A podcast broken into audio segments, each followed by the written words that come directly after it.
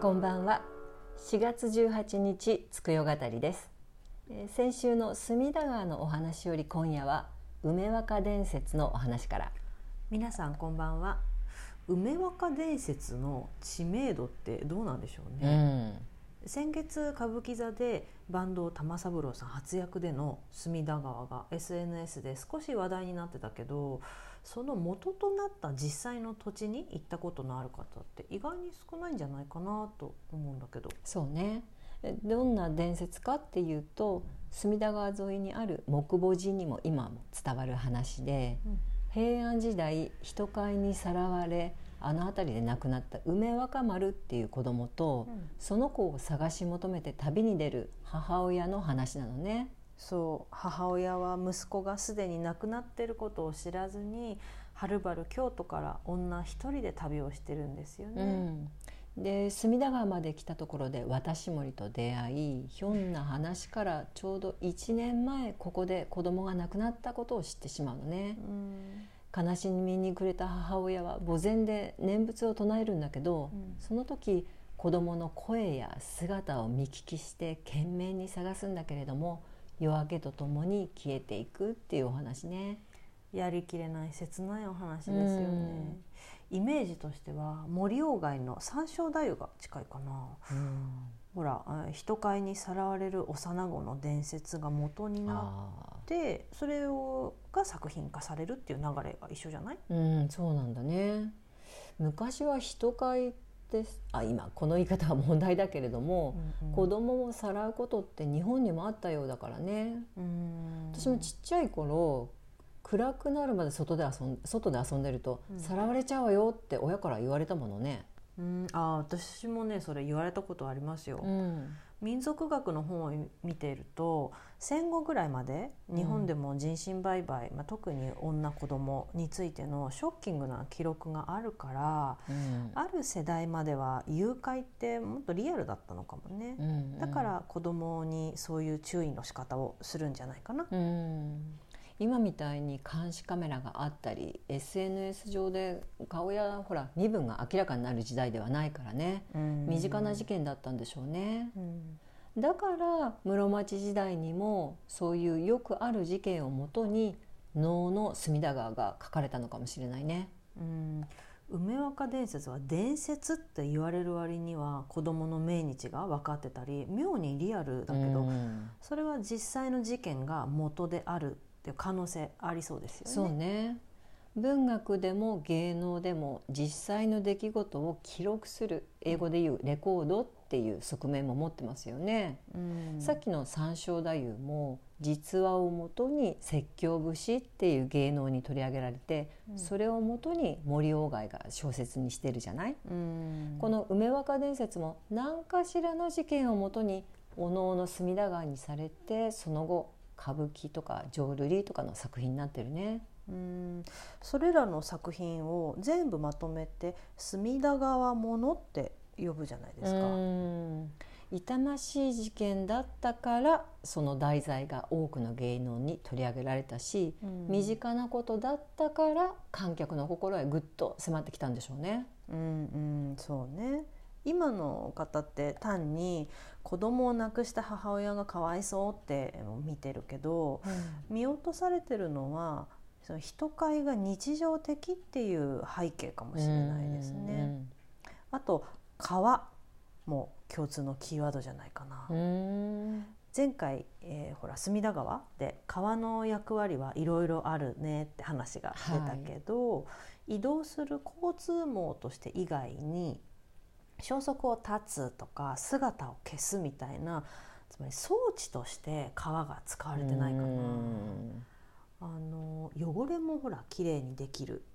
あるいは都合の悪いことを水に流すとかできるじゃないですか。なるほど、うん、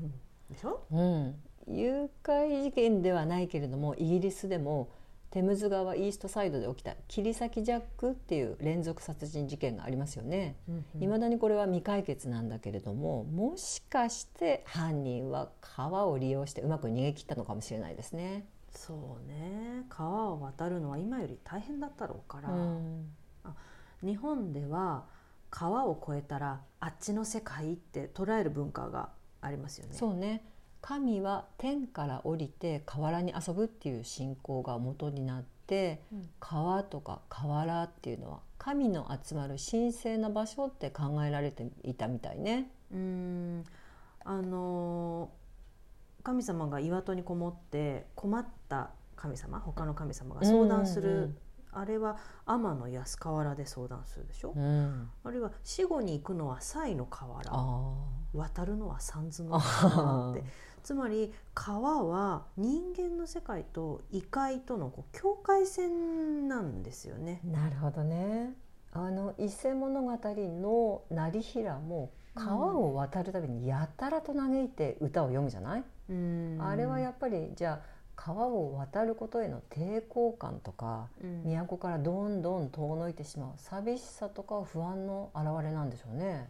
そうか、そういう意味で歌ってるのか、うん、業平の歌っていえば隅田川は伊勢物語と梅若伝説のふたつのレイヤーが無理なく重なっているところがこの作品の心にくいところよね、うん、そう、平安時代の貴族が失意のもと東の国へ旅をするという設定がまるで同じなんですよね。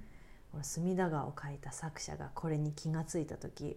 この設定使えるって絶対思ったと思う。そうね。あと特に和歌の引用は巧みだよね。そうですね。最初に母親の身の上の説明として出てくる歌詞、人の親の心は 闇, 闇にあらねども、うん、こう思う道に迷うとはっていうのも和歌からの引用でしょ。そうですね。親心っていうのは闇っていうわけじゃないんだけど、いざ子供のことってなっちゃうと分別つかなくなるよっていう意味のね、うん、あの歌元は、えー、紫式部のひいおじいちゃんが読んだ歌で。そうなんだ。そうそうそう。だからひ孫のね、紫式部もその歌を気に入っていて、源氏物語でね引用してきてるんですよ。やっぱり常々感じるけど教養の高さが段違いだね。和歌とか漢詩とか元になっていて、見る方もそれを知ってますでしょっていう前提だもんね。そうそう、舞台の見た目だけを楽しむだけじゃなくて内容に共感してた、ね、うん、私なんか共感するまでにどんだけ辞書引いてることかいや、そう、それでさ、うん、隅田川に出てくる母親もさすがは平安貴族の出ですっていう匂いがプンプンしますよね。確かに。私が印象的なのはね、母親と船人との会話かな。うん、あの船に乗せてもらった時にさ、業平の都踊りの和歌を想定してあの鳥は何ですかって尋ねるじゃない。うん、まだ母親は自分の子供が死んだとも知らずに旅の道中の時だね。そうそうそう。それで沖のカモメだよって答える船人に対して、うん、おいそんな答え方あるかいって超自するじゃないそうだね、あれさ京都と東の国の対比だなと思うのね。うん、隅田川で何の鳥って聞いたら答えは都鳥一択ですよ。そうね、和歌を知ってたらそうですよね、うん、教養高い都人が有名な和歌も知らない東の人の教養のなさを鼻で笑ってるっていう見立て、ね、それはねすごく共感しますよ。はっきりその後の歌詞でも歌てなやって、つまり嘆かわしい隅田川なら都鳥って答えてっていうふうに出てきますもんね。そうね。そのぐらい東の国って都人にとって未開の土地だったってことが分かる部分よね。うん、そうね。あ、ちょっと脱線するんだけど、うん、東の国の東って初めに呼んだ人誰か知ってる？そ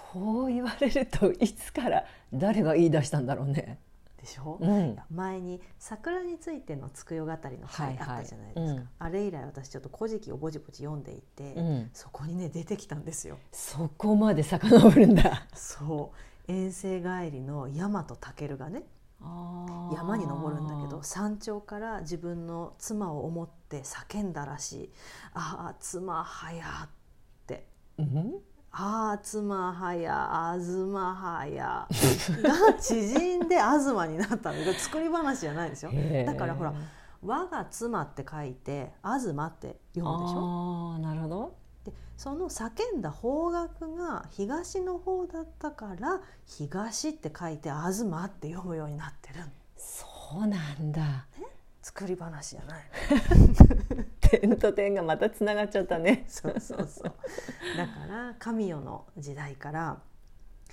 徳川幕府が置かれるまで、うん、江戸ってよくわかんない遠い国だったってことよね。確かにね。でそうなると船人が垢抜けないのも都人の母親が呆れ返るっていうのも、まあ、しっくりくる設定ですよね、うんうん、物語の伏線が一つ回収されました ね, ね